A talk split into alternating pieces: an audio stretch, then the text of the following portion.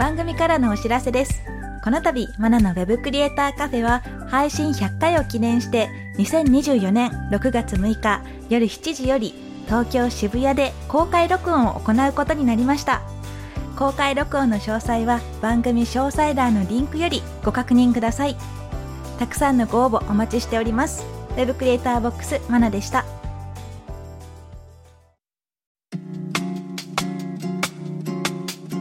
マナのウェブクリエイターカフェ。ウ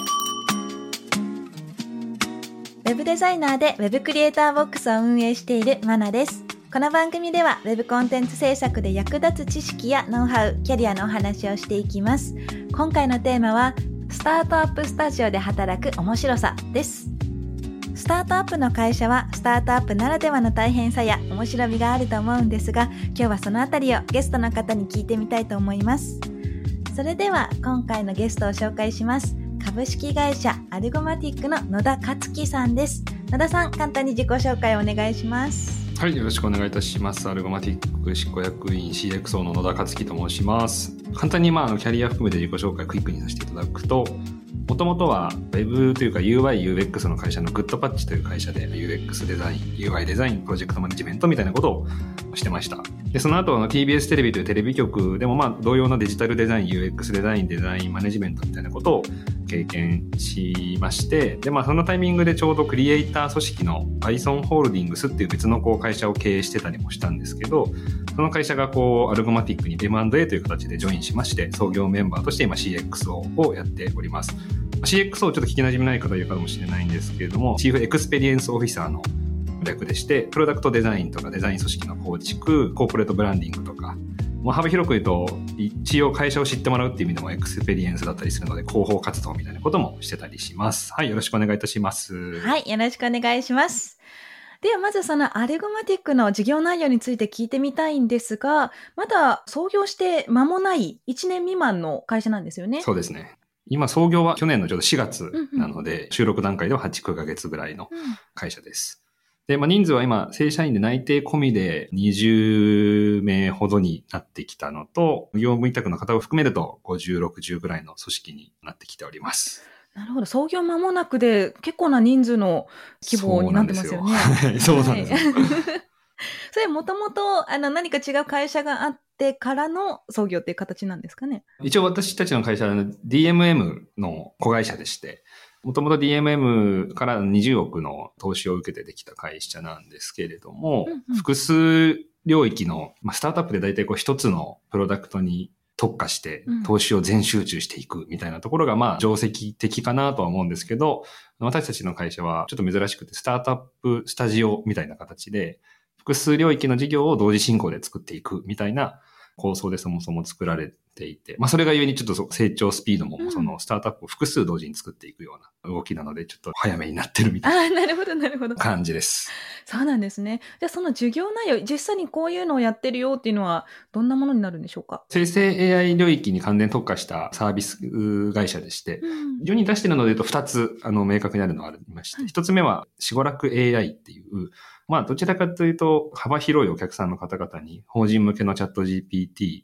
をセキュアにうん。ハードル低く、うん。管理者も利用促進をしたりみたいな形で、生成 AI を活用しながら法人の生産性を高めていくみたいなサービスが一つ、SARS であるのと、これがあの創業一つ目のサービスですと。で、もう一つは、あの、LLM、まあ、チャット GPT っていうのがあったとしたら、チャット GPT の裏側には GPT っていう、まあ、AI のモデルがあるんですけれども、そのモデル側を作りに行く LLM スタジオっていう事業がもう一つあります。で、まあ、これもモデルを作りつつも、まあ、あの、チャット GPT みたいな、あの、アプリケーションも同時にいろんな領域で、領域を特化して作っていくみたいな事業が一つ今すでに世に出しているものとしてはあります。で、そこからもう3個目、4個目、5つ目ぐらいは今、大絶賛、練り練り中でしているみたいな感じです。なるほど。わかりました。生成 AI を使って、このチャット GPT とかのデザイン、組み合わせるってどういうふうな形になるのかなっていうのがちょっと想像しづらいんですが、はいはい実際どういった業務をされてるんですかね？僕は CX、今複数領域の CX を横断的にこう見ているみたいな形でして、うん。中長期で捉えると、僕のミッションとしては、こう、スタートアップスタジオなので、こう、それぞれに一人目デザイナーとか、二人目デザイナーみたいな人が入ってくださってチームを作っていくっていうのが、まあ、中長期で見た時の一番大事な組織作りみたいなところがうん仕事なんですけど、とはいえそんなにこうね、デザイナーの方すぐ採用できたりするわけではなかったりもするので、こう僕が実際のユーザーインターフェースの部分の設計に入って、うん。副業フリーランスのパートナーの方々を呼んできて、で一緒にコラボレーションして、うん。まあ UI デザインもしますし、時にはユーザーインタビューもしますし、みたいな形で、中の事業を作ってるエンジニアとか、ビジネスサイドの方々とコラボレーションしながら、いい UI を届けるっていうところがまず一つと、まあ、あの別軸でその、プロダクトを作るっていうの以外でも、広げるコミュニケーションデザイン部分もうん。重要でして、そっちの部分も横断的に今、コミュニケーションデザイナーと一緒に、簡単に言うとババナー作ったり LP 作ったり、うん。あのまあブランディングの部分もいろいろディレクションしてるみたいな働きをしてます。本当に何でも幅広くやってる感じですよね。そうです。今もうあの一人目のフルタイムはいデザイナーみたいな形でもあるのであ、あ、そうかもう会社のデザイン関わるものは全部一旦、うんあの、僕が入り込んでいってるみたいなああ、そうなんですね。形です。わかりました。ちょっとじゃあお話前後しちゃうんですが、野田さんについてですね、はいはいえーより深く聞いてみたいと思います。で、インタビューするにあたってですね、インサイドアルゴマティックっていう Spotify の音声番組をされてますよね。あ、してます。はい。そちらのインタビューをちょっと拝聴したんですが。あ、すいません、ありがとうございます。はい。もともとのあのデザインと触れ合ったというか、興味を持ったきっかけはピクサーにあったと。カーズですかね。あ、そうなんです。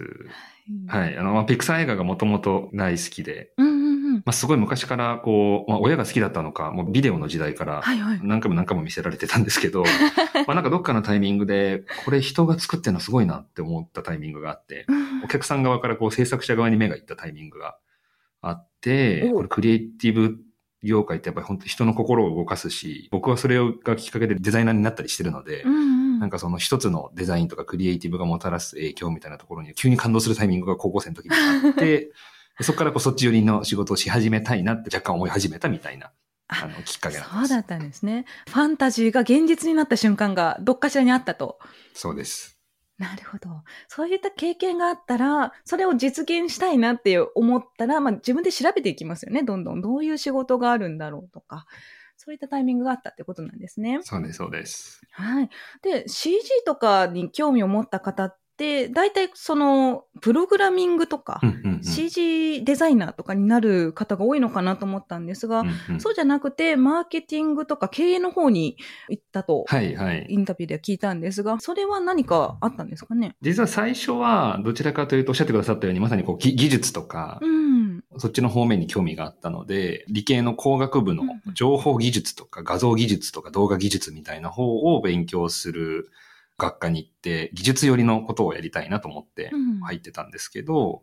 いろいろ勉強していく中で、どっちかというと、フィクサーの裏側のアニメーション技術っていうよりかは、そのストーリー性とか、うん。そっちの方に興味あるかもというか、やっていきたいかもっていう転機がまあ大学時代にありまして、うんうん。なので、まあ理系の大学生ってみんな大学院に行ってみたいなのがまあ普通なんですけど、そこで大学3年ぐらいにガラッと変えて、うんうん。で、ストーリーテリングとか、ちょっとそこに当時だと近かったマーケティング領域とかを突き詰めて勉強していくと、経営とかうん。デザイン思考みたいなのに出会って、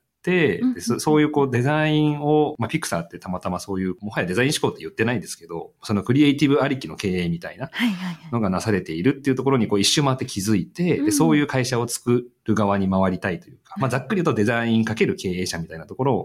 が自分の行くべき道なのかもしれないな、みたいなのを、もともとは技術だったんですけど、一周回ってたどり着いたみたいなああ、なるほど。感じですそ。のピクサーを見て、面白いなとか素敵だなって思ったその体験を提供したいと。そちらの方に一周回って、そうです、そうです。戻ってきたっていう感じなんですね。なるほど、わかりました。じゃあ、興味を持って、じゃあやってみようってなったとしても、そこからまた年月が経ってるかと思うんですが、はい。その間は何をされてたんですかね？一番最初は学生時代にマーケティング領域みたいなところが一番取っかかりやすかったので、うんうんマーケティング領域の学生インターンみたいなのをはいはい。探してましたと。うんうんうんで、そこで、もともとはあの、今、割と有名なオレンジのウェブリオっていう英語の辞書あると思うんですけど、ありますね、はい。その会社がたまたま大学生のインターンを募集してて、うんうんでそこでマーケティングとして入っていって、まあ、ウェブデザインの仕様策定とか、うんうん企画みたいなことを最初はやっていましたと。で、そこから、さらにもう、どちらかというと企画とかウェブデザインというよりかは、どちらかというとこうサービス設計とかに指向性がだんだんこう寄っていって、ネイティブアプリのデザインとかっていうところに、若干ウェブからアプリに軸足がその段階で移っていって、みたいなうん。で、自分の中でのデザイン熱が高まってきたタイミングで、グッドパッチっていう会社に出会ったみたいな、そういうあの大学3、4年ぐらいのストーリーになってます。なるほど、そうだったんですね。グッドパッチさんは UX デザインのなんかツールとかも作ってた？当時作ってましたね。まあ今も作って、別ので作ってるんですけど、あねあの、プロトタイピングツールのプロットっていう、まああ今でそうはい、うんインビジョンみたいなのに似てるやつを作ってうん。ましたね。そうですよね。なんかその印象がすごく強くて、うんうんうんで、あの、野田さんとインタビューのお話があるとなって、UX デザイナーってあったので、あ、なるほどなと、グッドパッチさんから、あ、なるほどっていう、すべてがこう、合点がいったとこですね。はい。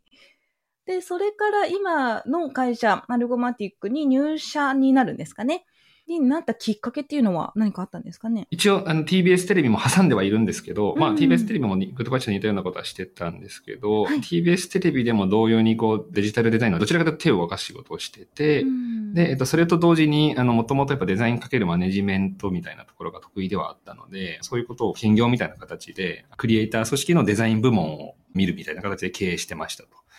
で、ふとした時に、一昨年の11月、12月ぐらいにチャット GPT が出てきて、うん。で世の中ガラッと変わっていく中で、こうデザイナーの仕事とかエンジニアの仕事もガラッと変わっていきそうだな、みたいなところで、どうそこに対して向き合っていこうかなっていうところをちょうど経営してた会社の中でも議論してた中で、新しくそこに完全特化して、うんあの複数の事業を作っていくアルゴマティックができるっていう話をその代表の知り合いが立ち上げるっていうのをうん。聞いて、で、そのここからいろいろこう代表同士で議論していく中で、もう会社ごと一緒にジョインして、で、僕がデザイン組織を作っていく。で、うん。代表はエンジニアだったので、エンジニア組織を CTO として作っていくみたいな形で、共同創業メンバーみたいな形でアルゴマティックを作っていこうっていうのが決まったってい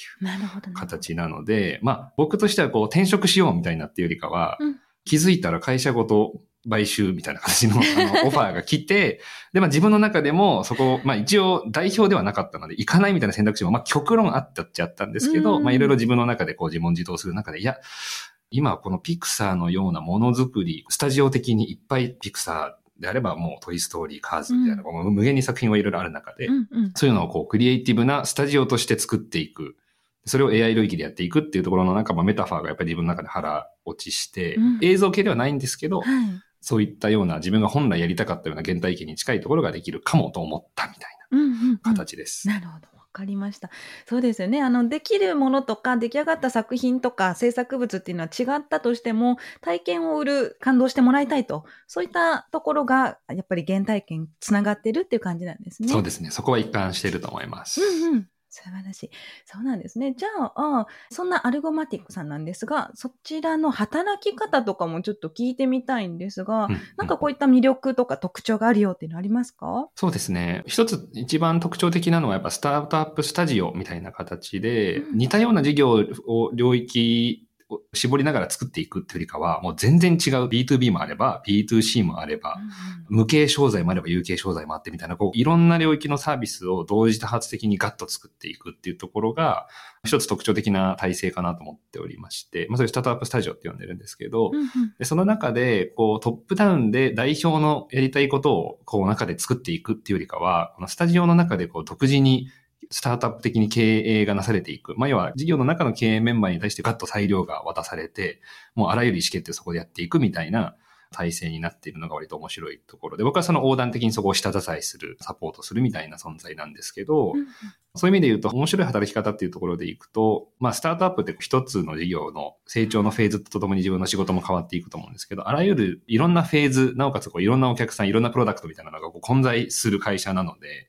デザイナーとしても、まあ、例えばい最初は立ち上げをやっていって、でだんだんそのサービスが成長していったら、もう一回立ち上げに戻りたいなとか、なんかそういう B2B やってたと思ったら B2C やりたくなったみたいな、なんかそういうドラスティックな移動みたいなところとかうん。を割と実現しやすい組織になっているのかなと思って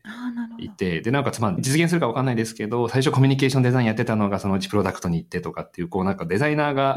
本当にやりたいと思ったところを、追求できるような組織体制を作っていきたいなみたいなふうに思ってたりするので、そのあたりがユニ,、ユニークなところうん。かなというふうに思ってます。確かにいろんな職種があったら、まあ2年3年経ったら飽きてくる方もいらっしゃるかもしれないので、そうなんですよ、ね。そんな方もね、楽しく働き続けれる、そんな会社かもしれないですね。で逆に今お話を聞いてて、いろんなことやりすぎてて、なんかわけわかんないとか、そんなことはないんですかね？まあちょっとすでによ、ちょっとよくわけわかんなくなってきた。まあわけわかんなくはなってないんで、僕は元から言うんでわけわかんなくなってたりはしないんですけど、ある程度逆に言うと、わけわかんない状態もなんかもうウェルカムかなっていう思ってああ、そうなんいつですね。つ、まあ逆に言うとその、スタートアップスタジオみたいな形で複数の箱に対して、それがこう自律的にそれぞれのサービスが経営されていくみたいな世界観なので、うんある程度遠い領域に関してはもうなんかある程度背中預けあって、そんなに干渉せずうん、独立してやっていくみたいなところもあったりするので、うんうん。程よい独立感とうん、程よいコミュニティとしての一緒にやってるかみたいなところのバランスみたいなところはまさに今課題ではないんですけど、うんどう作っていくかっていうところは設計中です。なるほど、なるほど。だとしたら、働いてる人も自分はこれをしたいとか、こんなことを今後目標としてるっていうようなマインドがないと、ちょっと難しいのかなと思ったんですが、うんうんどういった方が活躍できますかね？割と今のいる方々は、まあ、まあ、それこそマネジメント経験もあったりとかっていう割とシニアな方もいれば、ん。マネジメント経験ではなくても尖った専門性がある方みたいな方がうん。背中預け合って特定の領域でバリュー出していくみたいなうんうんうん。世界観でやってたりもするので、うん。で今まあ本当に創業1年も経ってないので、そうですよね。当然人事制度とかうん。評価制度とか正直全くないですし、そういうこのものが全くなかったとしても、まあうんとりあえず会社を成功させるために自分がやりたい、やりたい、やりたいというか、バリューを発揮できる場所で、うんうん最大限自分のスキルを活かしていくっていうところを自走できる方々みたいなのが一番今フィットしそうなフェーズうんうん。かなというふうに思ってますね。うんまあなのでまとめると、まあ尖った専門性かける自立性の高いうんうん。パーソナリティ及びマインドセットみたいなところが掛け算されている方々が多いかなって思ってたりもします。なるほど。この番組は駆け出しの方とか、今お勉強中の方も結構聞いてらっしゃるんですが、そういった方はじゃあ難しいですか？それともそういうマインドがあるんであればフィットするかなという感じでしょうか？マインドがあれば全もちろんフィットすると思ってます。うん今、創業メンバーがそういうメンバーが多いという話であって、ここからこう会社を大きくしていく段階で、はいはい。例えば、いろいろと今作らなければいけない無限無限に大量のクリエイティブがありまして、うんうんうん。そういう領域とかも、今コミュニケーションデザイナー一人いてくださったりはするんですけど、どちらかというと、その人一人でシニアが賄っていくっていう世界観というよりかは、もっとこう組織化していったりみたいなところも今後出てきた。たりとかも当然するので、全然そこはうん駆け出しの方々とかでも、カルチャーとかうんマインドがフィットすれば全然あり得ます。あ、そうなんですね。じゃあ、あとは、デザイナーの方がスタートアップで働くことの意義というか、うん。こういったところがいいよっていうポイントはありますか？そうですね。まあうん、大きな組織だとやっぱり分業制というか、うん特定の領域をもう深掘っていくみたいな、うん。まあ深く狭くみたいなところが多分ややあるんじゃないかなと思ってたりもするんですけど、うん。なおかつこうワークフローも決まってたりみたいなところも多分にあるかなと思ってたりするんですけど、スタートアップってこう逆に何にもないので、うん昨日バナー作ってたと思ったら今日アプリのデザインしなきゃいけないとか、なんか昨日 LP 作ってたと思ったらなんか例えば T シャツデザインしなきゃいけないとか極論。全然あったりするんですよ。まあそういう泥臭い何でも一気に作っていくぜみたいなうん、とりあえずガンガンガンガン前に進んでいくぜみたいなところを経って振り返ってみると、あ、いろんなものを作ってたな、うん。いつの間にか成長してたな、みたいな、うん。まあ幅広さと深さを両立させていくみたいなところがなんかこうスタートアップの面白いところで、うん。まあ一つのものを深めていくというよりかはもう幅広く、で、それと同時に会社が成長していくにつれて、会社の成長も加速度的に高まっていくところがうん。目の当たりにできるみたいな。それと同時に自分が作るものも広がっていくっていうところの、まあ自分の成長と会社の成長をこう一致させやすいみたいなうん。ところが面白さかなと思ってたりもします。なんで、あの、僕、ポッドキャスト始めたのも、なんか全然、とりあえずデザイナーでいい感じにできるでしょみたいな感じで 始まったりもしたんで、入社当時ポッドキャストやるなんて僕僕は思ってなかったんですけど、自分がオーナーで。まあそういうこう、うん意図せずともは、あの、自分のデザイン領域が広がっていく。うんで、まあ意図せず深まっていくう。んで、振り返ってみたらいろいろややってきたなっていう、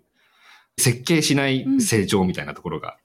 面白さかなってますね。ありますね。私もあの20代の頃実はスタートアップでデザイナーをしてたんですが、あそうだったんそうなんです。あの、バナー広告を作った次の日には、ワードプレスのプラグインを作ってたりとか。あれ？みたいな。あれ、私デザイナーで入ったはずなの。そうですよね。そうなんです。で、もうものすごい資料とかドキュメントとかもとにかく見ないと仕様とかもわからないのでで、ひたすら勉強してた20代だったので、そういった意味では若いうちにスタートアップで働いて、で、その後自分の方針を固める30代とかいう、そんな、こう、ライフスタイルとかでもいいかもしれないですよね。そうですね。はい。それでは、野田さん、今日はいかがでしたか？自分、会社でポッドキャストやってる、うんで、どちらかというと僕は、あの、マナさん的なオーナーの役割なんですけど、逆にこう参加する側う、ん。外部の方と一緒にこう、やらせていただくの初めてだったんですけどう、んうん。結構緊張しますね。緊張しますよね。はい あでも、あの、楽しかったです。ああ、よかったです。ぜひ私も野田さんのね、番組の方にもあ、ぜひです。お邪魔できたら。お待ちしております。はい。それでは最後にお知らせなどあればお願いします。はい。えっ、と、アルゴマティックは今もう大絶賛、これから事業も組織も作っていくフェーズなので、特定のこういうデザイナー募集してますっていうのが細かく区切られてるわけでも全然なく、もう逆に言うと間口が広く、うんで、なおかつ入ってきてくださった方々をベースに仕事を作っていくみたいな動きももちろん可能だったりもするので、少しでも気になった方は、カジュアル面談など私とさせていただければと思っておりますので、気軽にご連絡ください。はい、わかりました。未経験の方でも大丈夫そうですか？はい。ぜひ一度ご連絡いただければ、ポジションを一緒に作っていければと思うんで。はいおお ということですので、ぜひ興味の持った方は問い合わせしてみてください。野田さん、今日はありがとうございました。はい、ありがとうございました。さて、この番組では感想や質問、リクエストなどお待ちしております。毎月最初の配信ではお便りの紹介コーナーもありますので、番組詳細欄にあるリンクよりお気軽にご投稿ください。X ではカタカナでハッシュタグ Web カフェをつけてポストしてください。そして Apple Podcast や Spotify の Podcast ではレビューもできますので、こちらにも感想を書いてもらえると嬉しいです。ここで私がメンターをしているテックアカデミーについてのご紹介です。テックアカデミーは Web デザインやプログラミングをオンラインで学べるスクールです。現役エンジニアや現役デザイナーからマンツーマンで学ぶことができます。副業案件の提供を保証する初めての副業コースもあるので、ぜひテックアカデミーと検索してチェックしてみてください。またお会いしましょう。Web クリエイターボックスまなでした。